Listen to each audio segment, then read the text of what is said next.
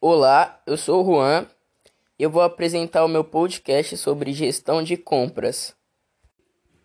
Falando em poucas palavras, digamos que trata-se do ato de obter ou comprar bens e serviços.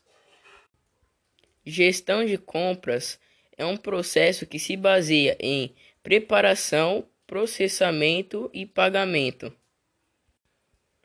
O valor das aquisições sempre tem que ser menor do que os das vendas, senão não haverá lucro algum. A venda será em vão. No varejo, que movimenta uma grande quantidade de mercadorias, muitas vezes que revendem itens que não foram fabricados pela própria empresa, então exige o máximo de profissionalismo dos funcionários e da empresa. Isso é fundamental.